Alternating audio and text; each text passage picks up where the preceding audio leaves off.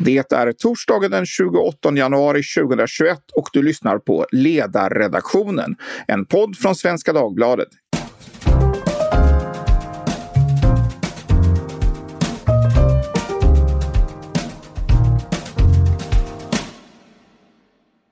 Jag heter Fredrik Johansson och idag kommer vi att prata om det svenska näringslivets opinionsbildning.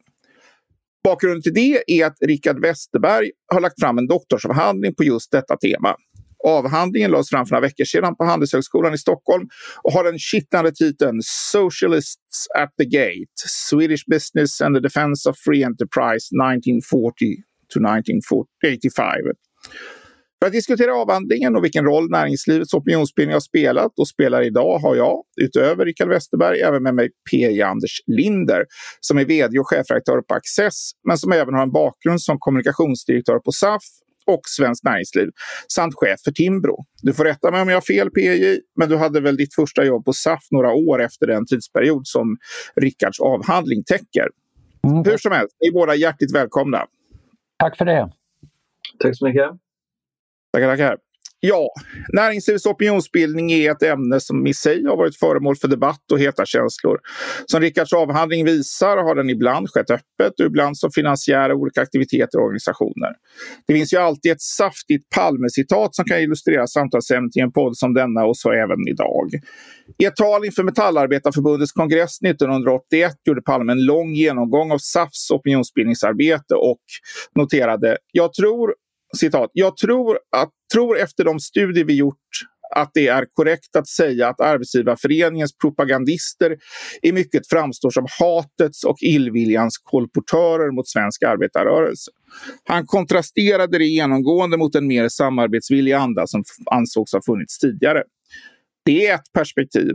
Ett annat är att vi genom näringslivets mobilisering och upplysningsarbete, en del skulle säga propaganda, undvikit några, verk några verkligt katastrofala dikeskörningar som nation och ändå fattat några kloka avgörande beslut.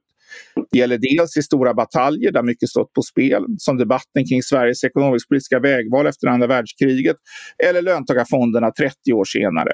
Näringslivet investerade stora resurser i kampanjen för svenskt medlemskap i EU och i EMU, ska tilläggas. Och mycket av det som hände under en 25-årsperiod från slutet av 1980-talet bär, en, slutet av 1980-talet bär en prägel av hur näringslivets långsiktiga opinionsbildning låtit sedan i alla fall mitten av 70-talet. Det är bara att läsa vad olika delar av vänstern skriver. Det nyliberala eländer som drabbat Sverige från 1990 och framåt ger närmast intrycket av en biblisk katastrof och näringslivet och dess organisationer bär ansvaret. Det är naturligtvis en politisk värdering, men om man ser till grundläggande ekonomiska frågor som tillväxt, reallöneutveckling och konkurrenskraft och jämför de senaste 25 åren med de föregående 25 så är facit ändå rätt tydligt. Det nyliberala eländet har lyft reallönerna med 70 procent på ett kvartssekel. De föregående 15 steg de inte alls. Det har skapats en och en halv miljon jobb i privat sektor sedan 1990. Efter all jobbtillväxt netto sedan 1950-talet varit i offentlig sektor.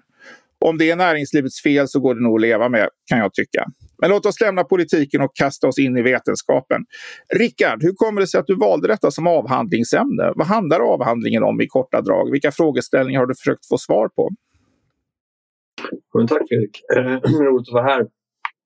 Eh, I grunden så tyckte jag att det här var, ett, eh, var en kombination av att det var ett spännande ämne och att det här fanns en, en vetenskaplig lucka att fylla. Eh, och den här vetenskapliga luckan den hängde mycket ihop med att de här arkiven som tillhör de organisationer i näringslivet som har varit mer inriktade på opinionsbildning, de har inte tidigare varit öppna för, för forskning. Ehm, så att här fanns det liksom en, ehm, en spännande, något spännande att berätta om och kunde få tillgång till de här arkiven, vilket jag, vilket jag lyckades få.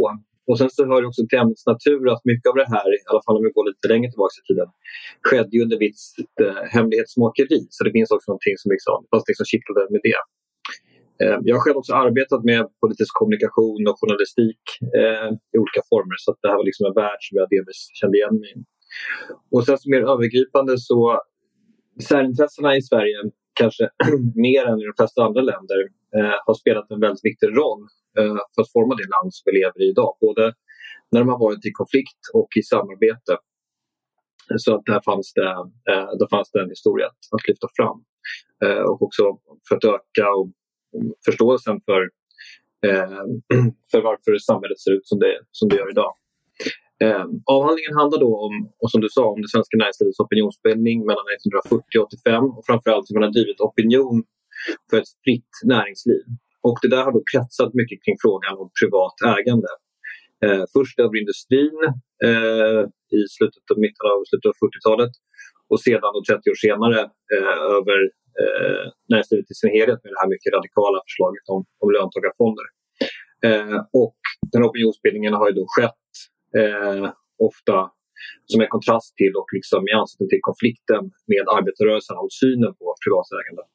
Så eh, avhandlingen handlar om varför och hur och när det här var viktigt och också hur det svenska näringslivet influerades av utvecklingen utomlands. För att det är såklart att Sverige är inte isolerat, eh, helt isolerat utan, utan den här typen av debatter och eh, organisationer eh, fanns i många andra länder och Sverige var en del av en internationell debatt och internationella, internationella trender. Så jag har undersökt de här kopplingarna till liknande organisationer utomlands. Tack. Eh, vad skulle du säga är speciellt med det svenska näringslivets opinionsbildning? Eller finns det någonting som är speciellt? Du, du nämner att det finns en internationella inspirationskällor och internationell påverkan. Men vad skiljer från andra länder? Eller är vi en del av ett internationellt mönster här skulle du säga?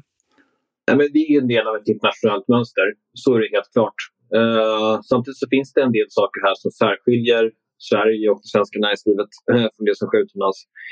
Det kanske mest uppenbara är att eh, de svenska arbetsgivarna eh, sedan 1900-talets början varit extremt väl eh, organiserade och centraliserade och haft tillgång till, till mycket resurser tack vare den här centraliseringen och förmågan att att sluta sig samman. Och det har ju då, kan man ju då nämna, som det har ju även den svenska arbetarrörelsen haft. Så att vi har haft de här två väldigt starka, de här två väldigt starka eh, särintressena. Och med den här centraliseringen och eh, de gedigna resurserna så har det också funnits, när man har velat då, och när det har varit behov av det, så har det funnits väldiga möjligheter att driva opinion eh, på ett sätt som, som organisationer i andra länder tror jag bara har kunnat drömma om. Och det gör Sverige till ett, eh, till ett särfall.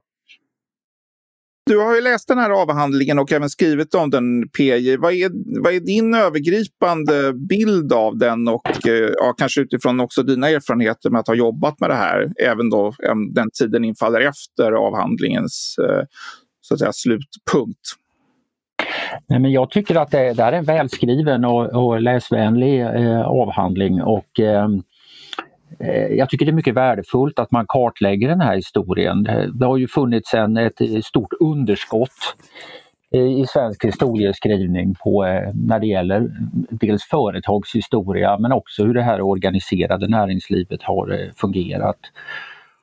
Och här kan man ju säga att, att Rickard tecknar ju bilden av ett opinionsarbete i, eh, ja, i både krig och fred. så att säga. Att det, det var mycket eh, hårda ord och stora reella motsättningar vid några tillfällen eh, och eh, vid övriga tillfällen var det fredligare stämning men det innebär inte att man la ner verksamheten eh, helt och hållet.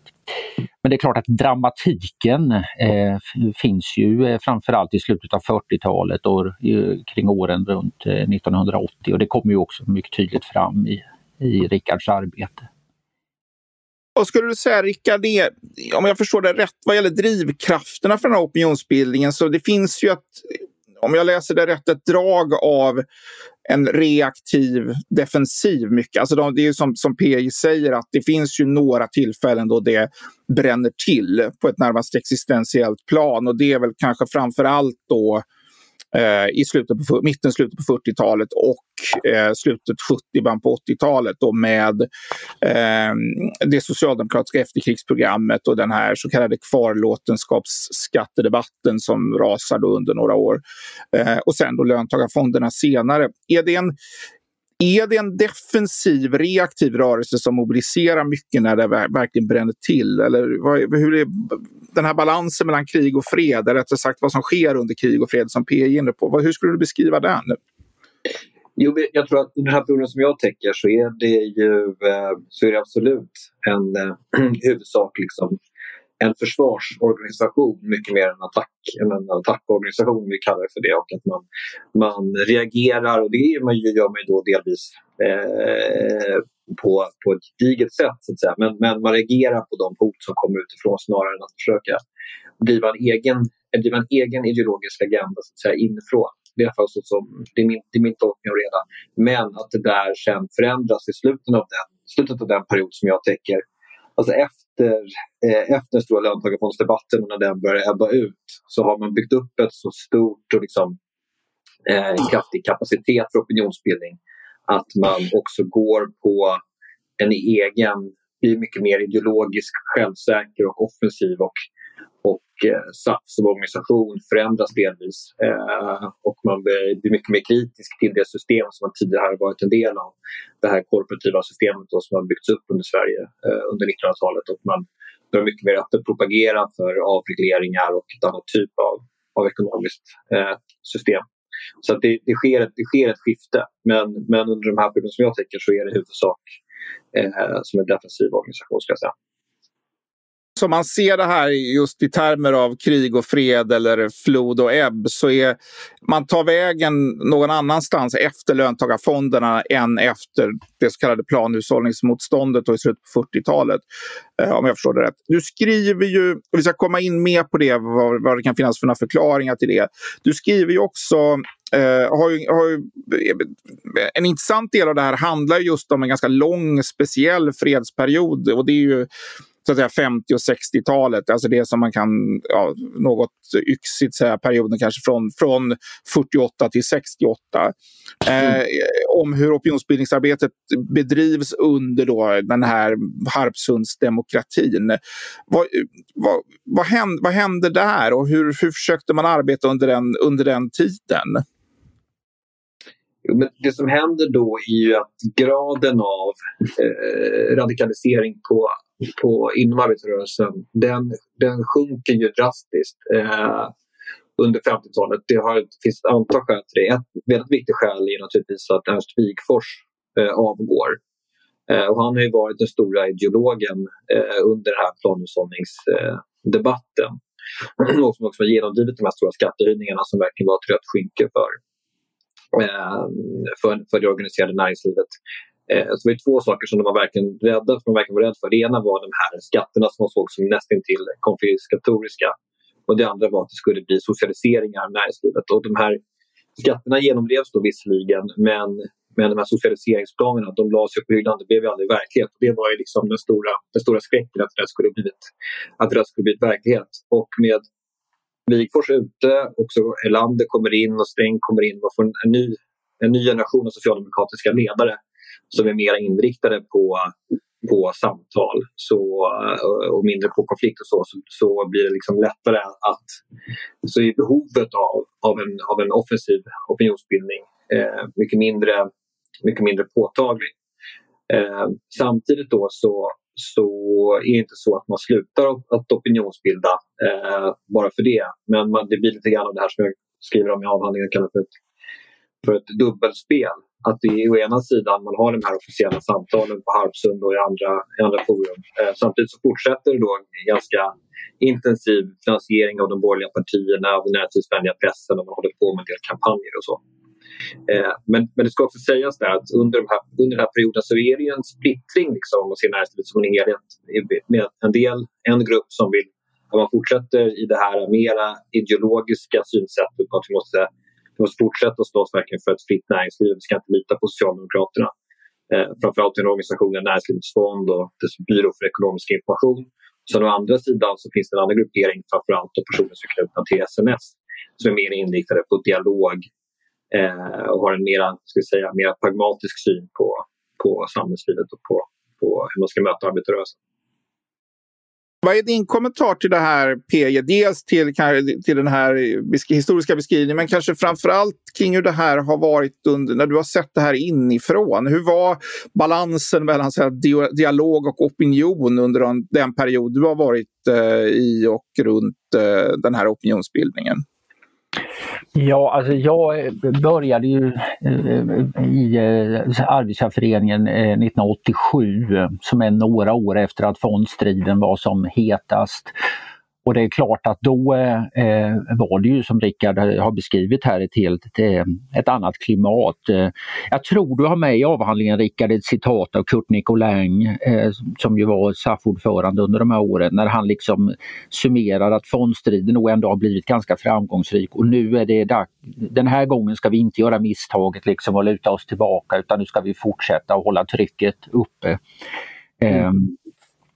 Ja, han uttryckte det mer precis än så, men, eh, men med den innebörden. Och så såg man ju det då att eh, vad man hade bakom sig var ju då en period som eh, av 20 år av ganska radikal eh, politik och politisering av ja, dels samhället i stort men också utav ekonomin i kraft, kraft av högre skatter och, och regleringar. Um, och där såg man en möjlighet att rulla tillbaka detta. Så det är klart att de åren jag jobbade i, i, eh, i näringslivet då fanns ju en känsla av att man hade tiden med sig för en gångs skull. Och att det fanns möjligheter att flytta fram positionerna och vidga utrymmet för företagsamhet och, eh, och marknadsekonomi. Vad gäller 50-talet så Eh, man bedrev ju absolut aktivitet och, som Rickard beskriver i, i, avhandlingen. Men det är klart att inte ens de borgerliga partierna som väl då ändå fick pengar var ju speciellt nöjda med vad näringslivet eh, eh höll på med under de åren utan tyckte att det var väldigt eh, diskret och försiktigt. Och det finns ju det här ett klassiskt citat av högerpolitikern Leif Kassel som skriver i sina eh, memoarer, Så vitt jag minns, heter de. Eh, och han inleder detta citatet att det finns få saker som på mig, har gjort ett så rörande naivt intryck som den svenska storfinansens sätt att umgås med politiken. Eh, han menar att de åkte ut i Harpsund och blev lurade av Erlander, för att sammanfatta. Eh, och tyckte att man var alldeles för försiktig. Alltså en intressant del i, i det du, som jag förstår du skriver Rickard, det är ju att den, som, den näringslivsföreträdare som kanske är den absolut starkaste symbolen för den här Harpsundsdemokratin, det vill säga, eh, det vill säga Marcus Wallenberg, är ju, verkar ju befinna sig i den mer radikala ändan vad gäller, vad gäller hur opinionsbildningen borde bedrivas. Eller har jag, är, är, är det inte så? Jo, det, det är min bild också. Um av, av den här forskningen.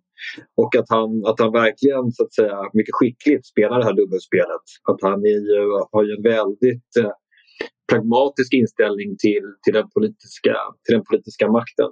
Eh, och, eh, ehm, och umgås ju eh, kanske inte privat liksom, med de här socialdemokratiska ledarna men, men har ju lätt för att, så att säga, sitta ner och, och prata mer om. Samtidigt så, så är ju Wallenbergföretagen oerhört viktiga för att finansiera framförallt eh, eller då, högerpartiet.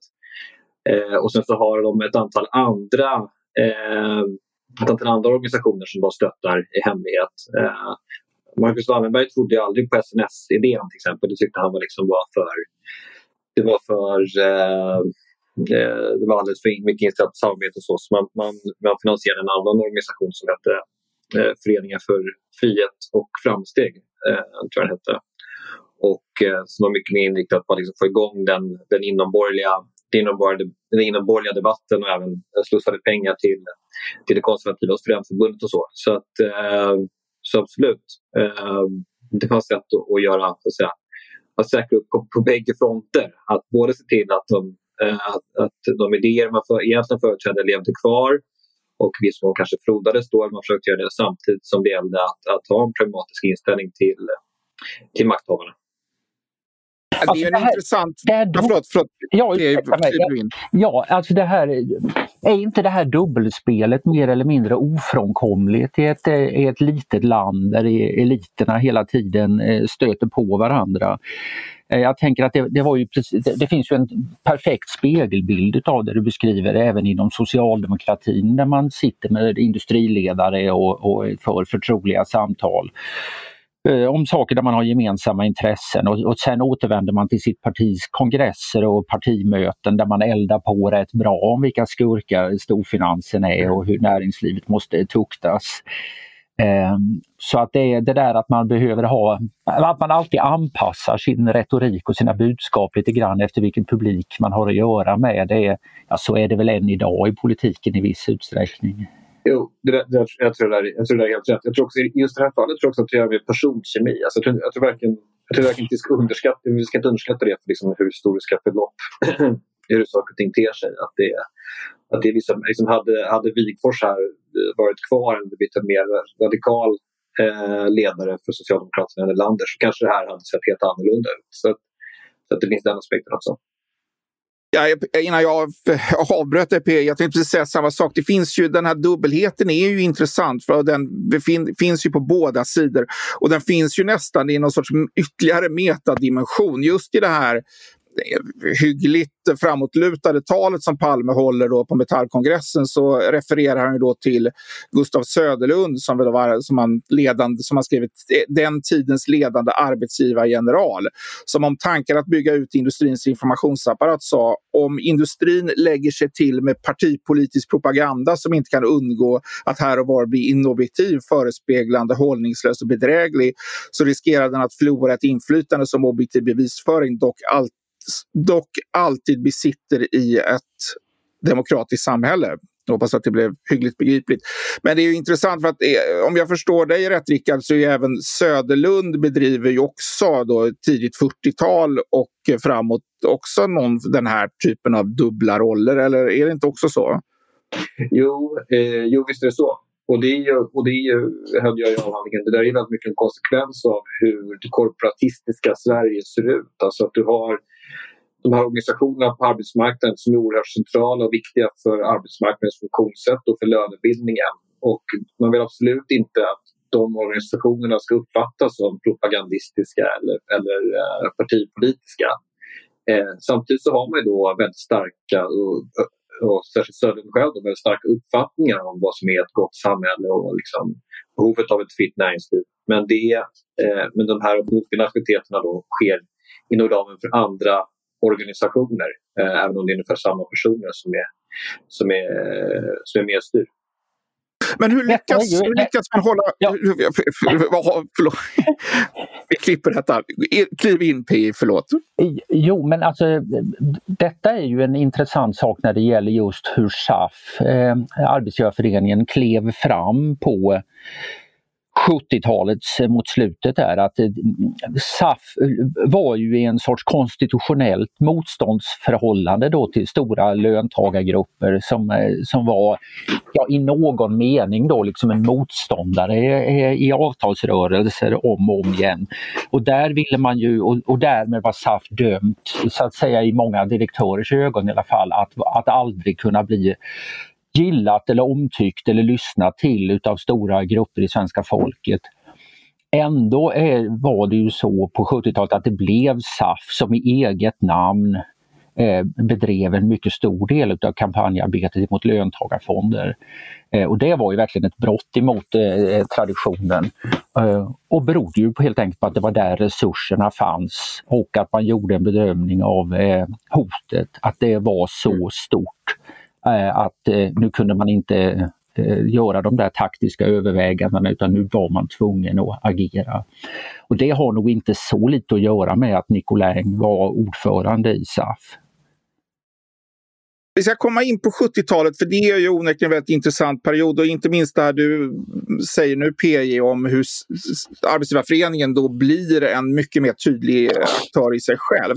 Men jag tänkte bara fråga Rickard angående det här dubbelspelet. Eh, hur, hur hanterade man skiljelinjen mellan, mellan opinionsbildande arbetet och liksom den här Eh, arbetsmarknadsrelationen. Alltså det är ändå under hela den här perioden, åtminstone ja, fram till Åmanlagarna, så är ju, så är ju eh, och, och det inkluderar ju även de fackliga organisationernas är ju, står ju bakom Saltsjöbadsavtalet och att, liksom, det inte, att eh, arbetsmarknaden inte ska politiseras och så vidare. Vad, eh, eh, diskuteras detta mycket under den här perioden? Hur, liksom, hur man undviker risken att så här, politiken kliver in på det, om, det just där, löneområdet och arbetsgivarfrågorsområdet?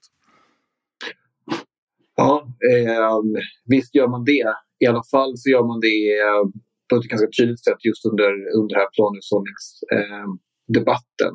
Eh, eh, och då lyfter man fram till exempel den amerikanska organisationen eh, NAM, alltså National Association of Manufacturers, som en organisation som liksom i och med att den tar så tydliga politiska ställningstaganden att den liksom förlorar sin trovärdighet i andra, i andra frågor. Och det vill man, det vill man absolut inte det vill man absolut inte upp. Det vill man, inte, man vill inte hamna i samma...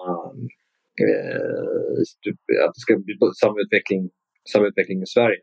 Så att man tycker det är viktigt att man håller de här man håller, man håller det där åtskilt. Exakt var den gränsen går är inte helt, är inte helt lätt att dra. Men liksom allt som har, så att säga, allt som kan tolkas vara eh, politiskt, eh, det vill inte SAF. Eh, det, det, bör inte, det bör inte SAF eh, pyssla med. Utan det får man sköta på, på, eh, via de andra organisationerna.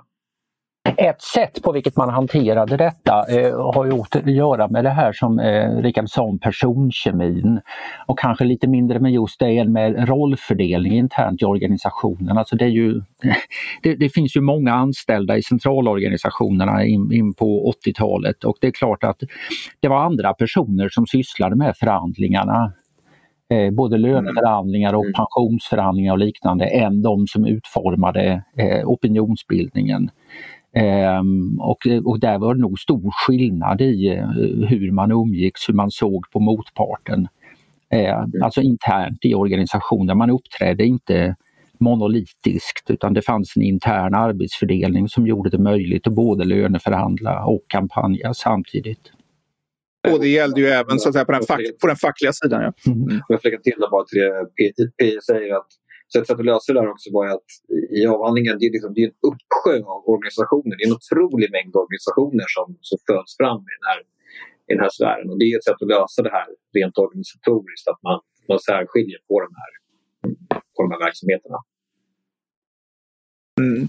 Om vi ska gå in på, på 70-talet och, eh, och tiden framåt så är ju eh, det sker ju en samhällsradikalisering som bekant då i slutet på 60-talet och eh, en person då som får stort utrymme både i avhandlingen och i diskussionen kring det här det är ju Sture Eskilsson som 1970 blir informationsdirektör i Svenska Arbetsgivareföreningen och som tillsammans med den några år senare tillträdande SAF-ordförande Kurt Nicolin symboliserar en mer kanske en mer konfrontativ attityd. Mycket av det Palme då kommenterar i det här talet som jag citerat.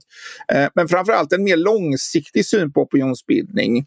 Eh, vad skilde det man började göra då? Liksom det här som, som du har med i avhandlingen kring det så kallade Eskilssonska kretsloppet. Eh, eh, vad är, vad är vilken, vilken förändring sker i början på 70-talet i relation till hur man hade arbetat under Harpsundsdemokratin, Rickard?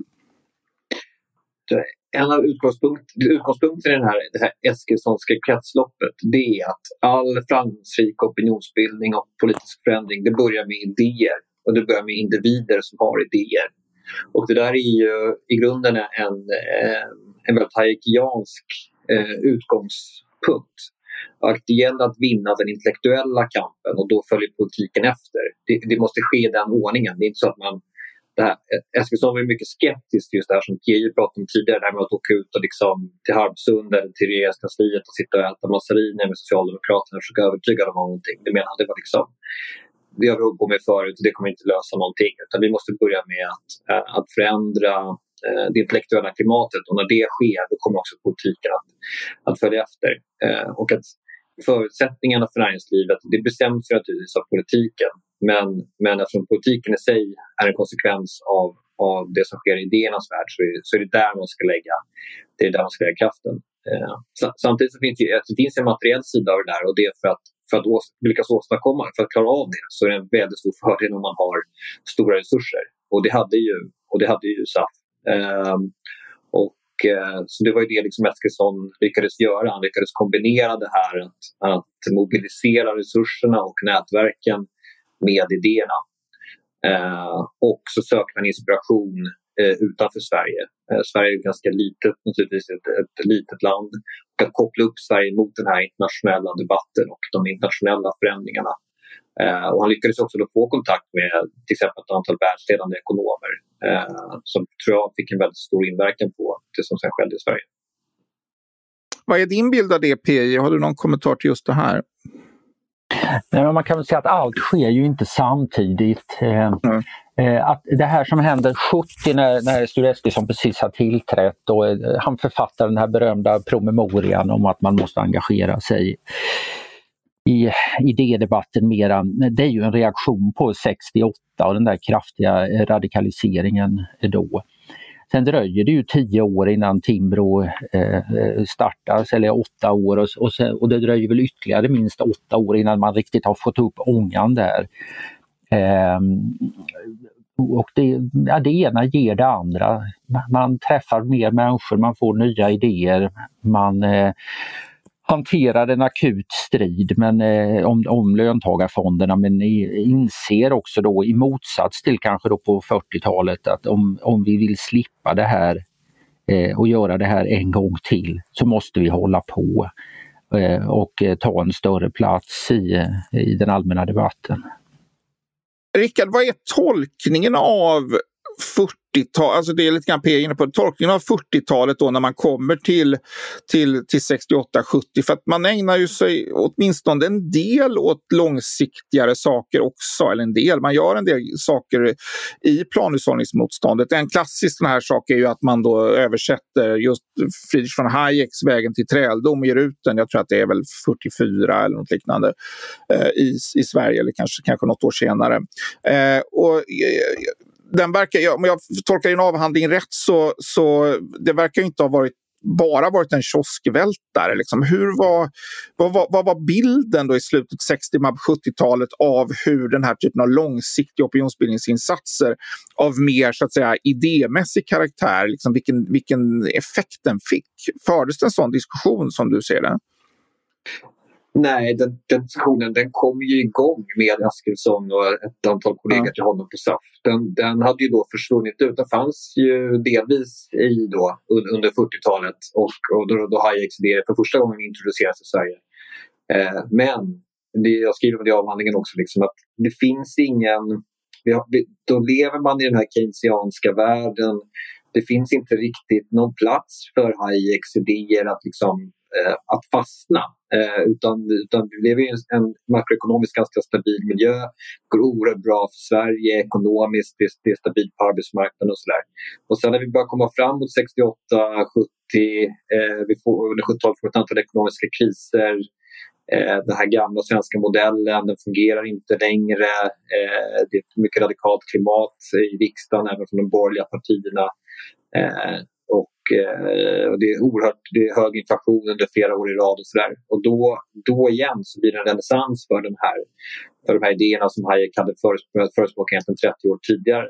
Och då, och, och då är det ju kretsen kring Eskilsson som i mångt och mycket introducerar de idéerna i Sverige sker det tid? För det, mycket av det här är ett anglosaxiskt eh, idégods, även om då just uh, Hayek verkade ju i, i, eh, i, mycket i Storbritannien och USA, men var i Österrike. Men det är ju ett anglosaxiskt idéarv som, som introduceras under under 70-talet, inte bara i Sverige. Sker det här tidigare i Sverige än i, i, i, andra jämförbara västeuropeiska länder just beroende på det här att vi får, vi får in det som lite slarvigt kan säga då, liksom ny, nya eller nyliberala idéer i samhällsdebatten eh, vid den här tiden. Har du någon bild av det? Ja, det skulle, nu har inte jag detaljstuderat på andra länder, men, mm. men det skulle jag säga att Sverige och Storbritannien är de länderna som ligger längst fram eh, om man uttrycker det på det sättet. Och om man tar en sån person som Henri Lepage som skrev den här boken eh, Imorgon kapitalism. Den fick ju ett oerhört genomslag i Sverige och blev ju Timbros största riktade stora försäljningsframgång. Men han är en okänd person i Frankrike. Det är ingen som liksom, jag tror att han har påverkat fransk samhällsdebatt så mycket. Och det, det märks också på hur det franska samhällssystemet är, eh, ser, ut, ser ut idag. Så, så, att, eh, så att Sverige är absolut väldigt mycket mer mottagligt för de här idéerna än andra. Och det har ju också att göra med det som PJ var inne på förut, det här med, med att det är så mm, Sverige är så unikt socialdemokratiskt på många sätt och, och den offentliga sektorn är större här och, och vi drabbas också väldigt hårt, eh, hårdare än andra länder, av den här krisen. Så suget och vi kallar det liksom efterfrågan på nya idéer tror jag blir större här än på andra ställen.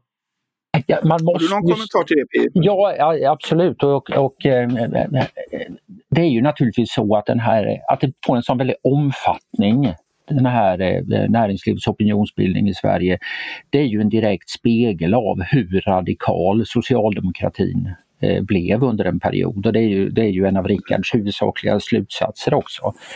Eh, alltså, det är ju svårt att riktigt ta in i dem, men det här löntagarfondsförslagen, det kom ju flera stycken. Det ena värre än det andra. De skulle ju i realiteten, om förverkligade, ha gjort om Sverige till en sorts ja, Jugoslavien ungefär, med, med, där man avskaffade det privata näringslivet i många andra europeiska länder hade man ju gått längre efter kriget med att nationalisera enskilda branscher och sånt här. Men den här idén att helt avskaffa privatföretagsamheten, det, är ju liksom en oerhört, det måste vara bland det radikalaste något parti, statsbärande parti man har gått fram i en demokrati någonsin.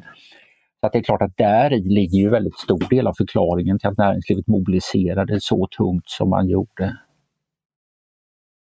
Och sen införs löntagarfonderna då var det 83 eller 84 är det väl de, de rullar, rullar igång och blir det blir ju just av att de blir rätt rejält urvattnade så blir det ju inte den här jugoslaviska utvecklingen utan de, de eh, eh ja, det, jag tror Rickard skriver på något ställe att eh, löntagarfonderna är den femtonde viktigaste frågan i valet 1985 exempelvis.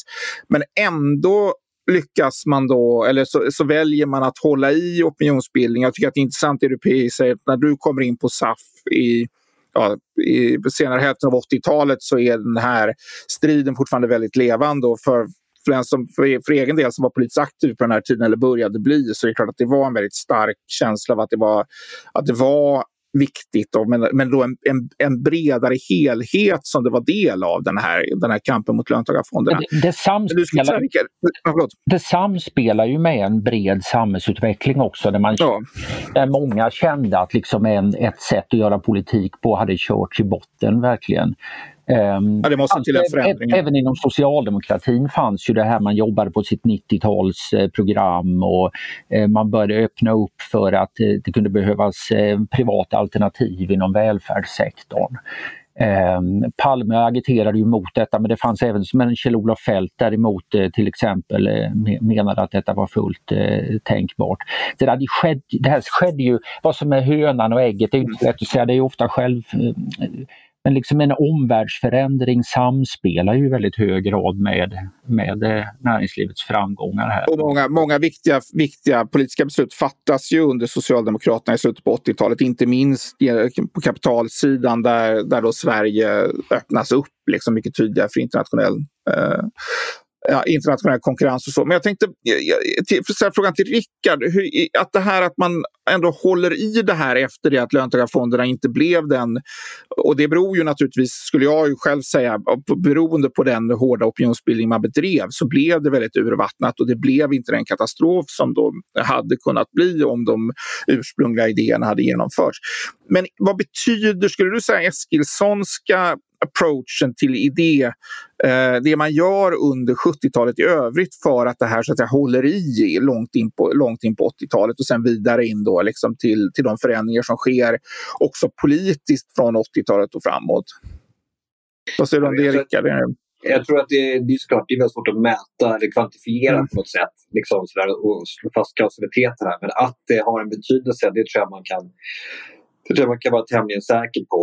Och att de här Eskilsson och den här organisationsstrukturen som man bygger upp fungerar som en viktig katalysator för de här nya idéerna om monetarism och public choice och välfärdsstatskritik och så. Det, det, tror jag, det, det, det, är helt, det är helt uppenbart så. Och sen också att, att, att han i huvudsak han då, men ett antal andra personer, han får stöd av viktiga personer inom, eh, på SAF som Nikonell, att de, de bygger upp, man bygger upp en organisatorisk struktur som finns kvar även efter att eh, han som individ till exempel försvinner ut. Eh, och jag menar Timbro finns ju fortfarande kvar i eh, högsta grad, mycket levande och fortsätter vara en del av, samhälls, av samhällsdebatten. Så att, eh, återigen, jag tror inte vi ska underskatta eh, rollen av, eh, av honom som, som individ. Man ska heller inte det finns ju liksom lite grann med det här som interna källor när man pratar med folk som har varit som själva med. Man ska inte liksom eh, ska, man ska inte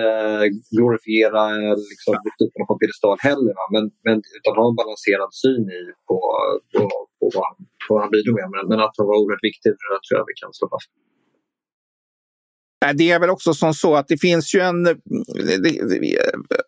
ah, fackföreningsrörelsen har ju under lång tid kastat ganska avundsjuka blickar på just Timbro som tankesmedja. Så att, eh, jag vet inte vad du vad kommenterar, kommenterar det, PJ, att man ändå har funnits i ja, vad blir det nu, 42 år är det väl sedan man, sedan man, sedan man startades och, eh, och, och, bedriver fortfarande en verksamhet som har stort genomslag i samhälls, samhällsdebatten. Vad skulle du säga är den hemliga såsen där så att säga? Eh, jag tror att en viktig förklaring till att Timbro har klarat sig under så här lång tid och att de har gjort något som man inte har lyckats replikera på, eh, på eh, fackföreningssidan eller på LO-sidan framförallt. Det är ju att man har eh, låtit dem verka, låtit organisationen verka på armlängds avstånd, inte försökt detaljstyra. Mm, det finns ju någon eh, vrångbild ibland om att eh, Timbro framförallt men också andra av de här många näringslivsorganisationerna liksom bara sitter och verkställer vad, eh, vad styrelsen i eh, SAF eller Svenskt Näringsliv eller vad det nu kan vara har beställt. Jag tror att eh, pro problemet för en Timbro-chef är nog i vanliga fall snarare att man ska påminna då och då eh, sin huvudorganisation om att, eh, att den egna organisationen existerar överhuvudtaget. Eh, man har sett att det där har varit värdefullt från huvudmännens sida, finansiärernas sida, men man har inte haft några ambitioner att lägga sig i och styra i detalj och då och behöva ta ansvar eh, eh, för allt som görs. Där har Socialdemokraterna varit mycket ängsligare, oroliga tror jag för infiltration och att man ska tappa greppet. Det har ju att göra tror jag också mycket med närheten mellan LO och Socialdemokraterna. Eh, kraven på partipolitisk renlärighet har aldrig funnits i de här näringslivsorganisationerna eh, på samma sätt som eh, till vänster. Det tror jag är det ena. Det andra är att man, eh, man kan, kan inte överskatta rollen hos den här organisationen som en mötesplats och individernas betydelse. Eh, en sån här tankesmedja när den fungerar är inte bara en producent av olika produkter, liksom tv-sändningar eller eh, böcker eller skrifter eller tidningar eller vad det var. Utan också ett ställe dit människor kan gå och träffa likasinnade, resonera, inspireras, eh, diskutera. Ett hem, home away from home som man säger. Ehm, och det där liksom nätverksbygget har spelat jättestor roll. Rickard, jag vet inte om du delar uppfattningen att eh, Timbro har varit en framgångsrik organisation, men om du, vad är din kommentar till det här? Om det, om det nu finns någon förklaring, delar du PJs bild där eller har du några andra funderingar? Uh, nej, men jag tror att det är... Uh, jag tror att det där är... Uh, jag tror att det grunden rätt. Den organisationen bildades ju väldigt mycket i grunden Mm, man hade ju det här att man skulle vinna det intellektuella, man skulle vinna de intellektuella, man skulle påverka det intellektuella klimatet. Men organisationens grund var ju ändå att man ville se ett annat typ av ekonomiskt system eller att det här, man ville förändra riktningen som Sverige var på väg i. Eh, ekonomiskt i alla fall, då i slutet på, på 70-talet, under 80-talet. Och där kan man säga att den där fighten har man ju, i min bild, den har man ju i stor utsträckning vunnit.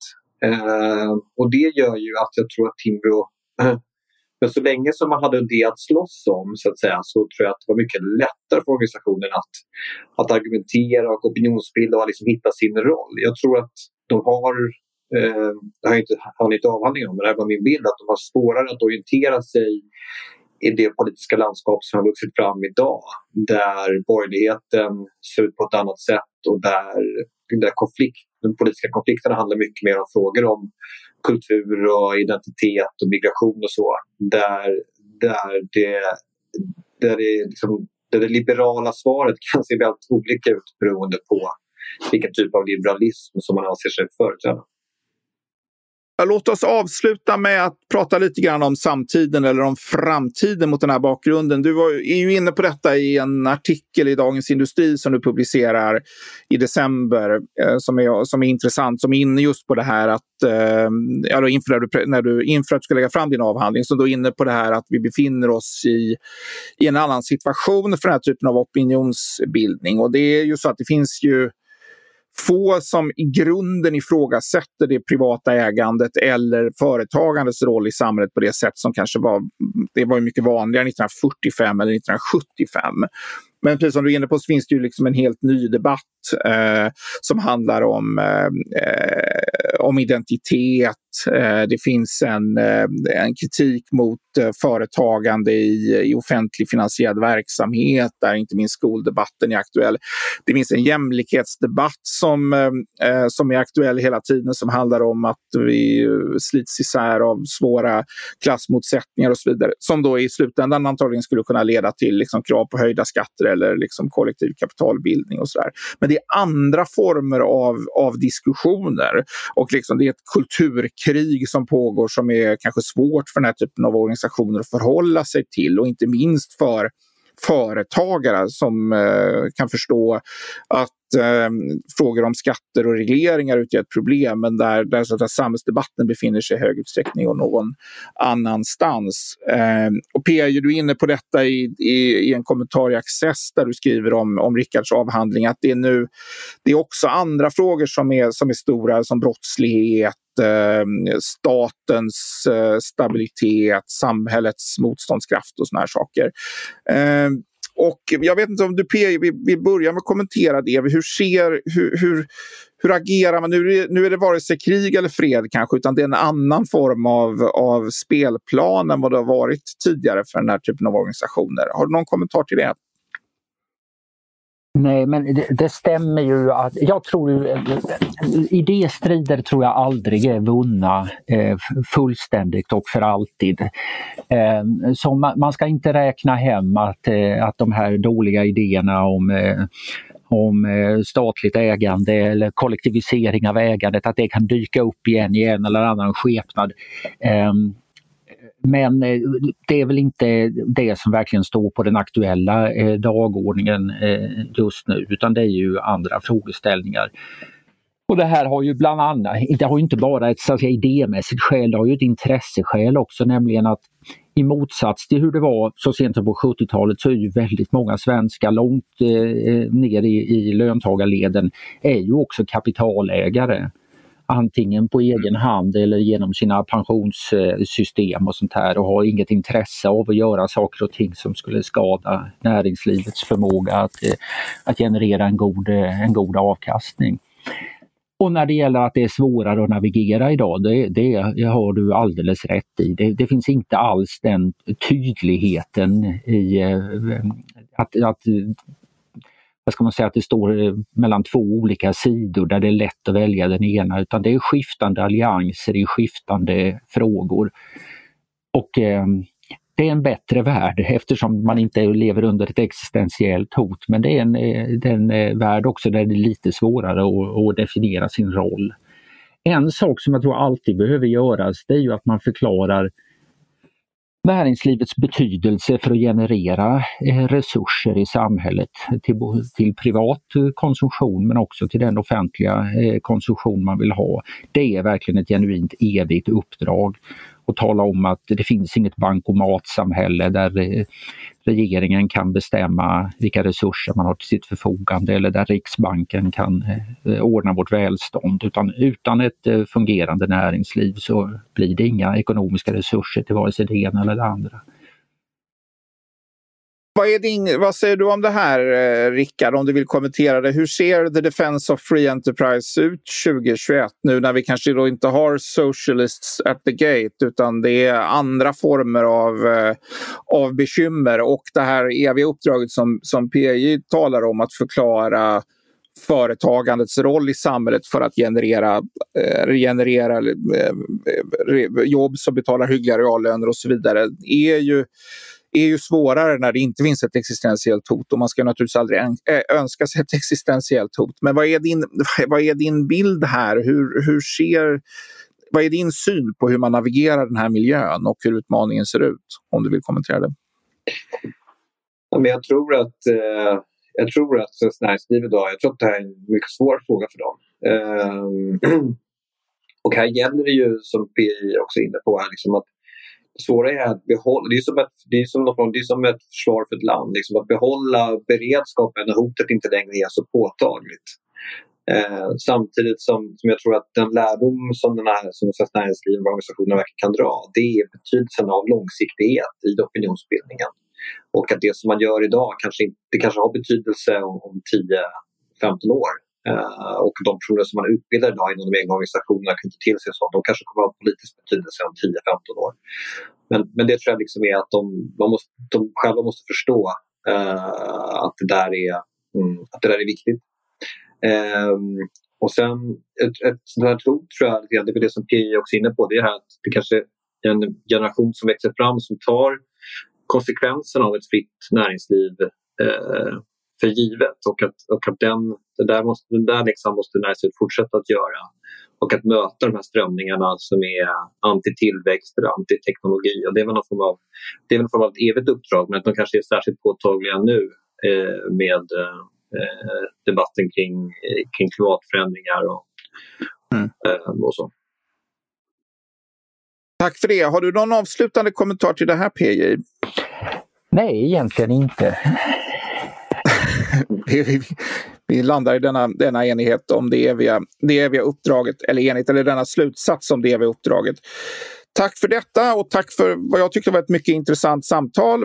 Jag kan absolut rekommendera att ni som har lyssnat läser Rickards bok. Den är viktig och den är en mycket välskriven svensk efterkrigshistoria. Bitvis dessutom ganska spännande som, vi, som talar om en tid som vi i många avseenden faktiskt fortfarande lever i. Så att eh, det är Eh, en varm rekommendation. Så ta stort tack till dig Rickard och till dig PJ för att ni var med oss här idag och diskuterade Rickards avhandling Socialist at the Gate, Swedish Business and the Defense of Free Enterprise 1940-1985.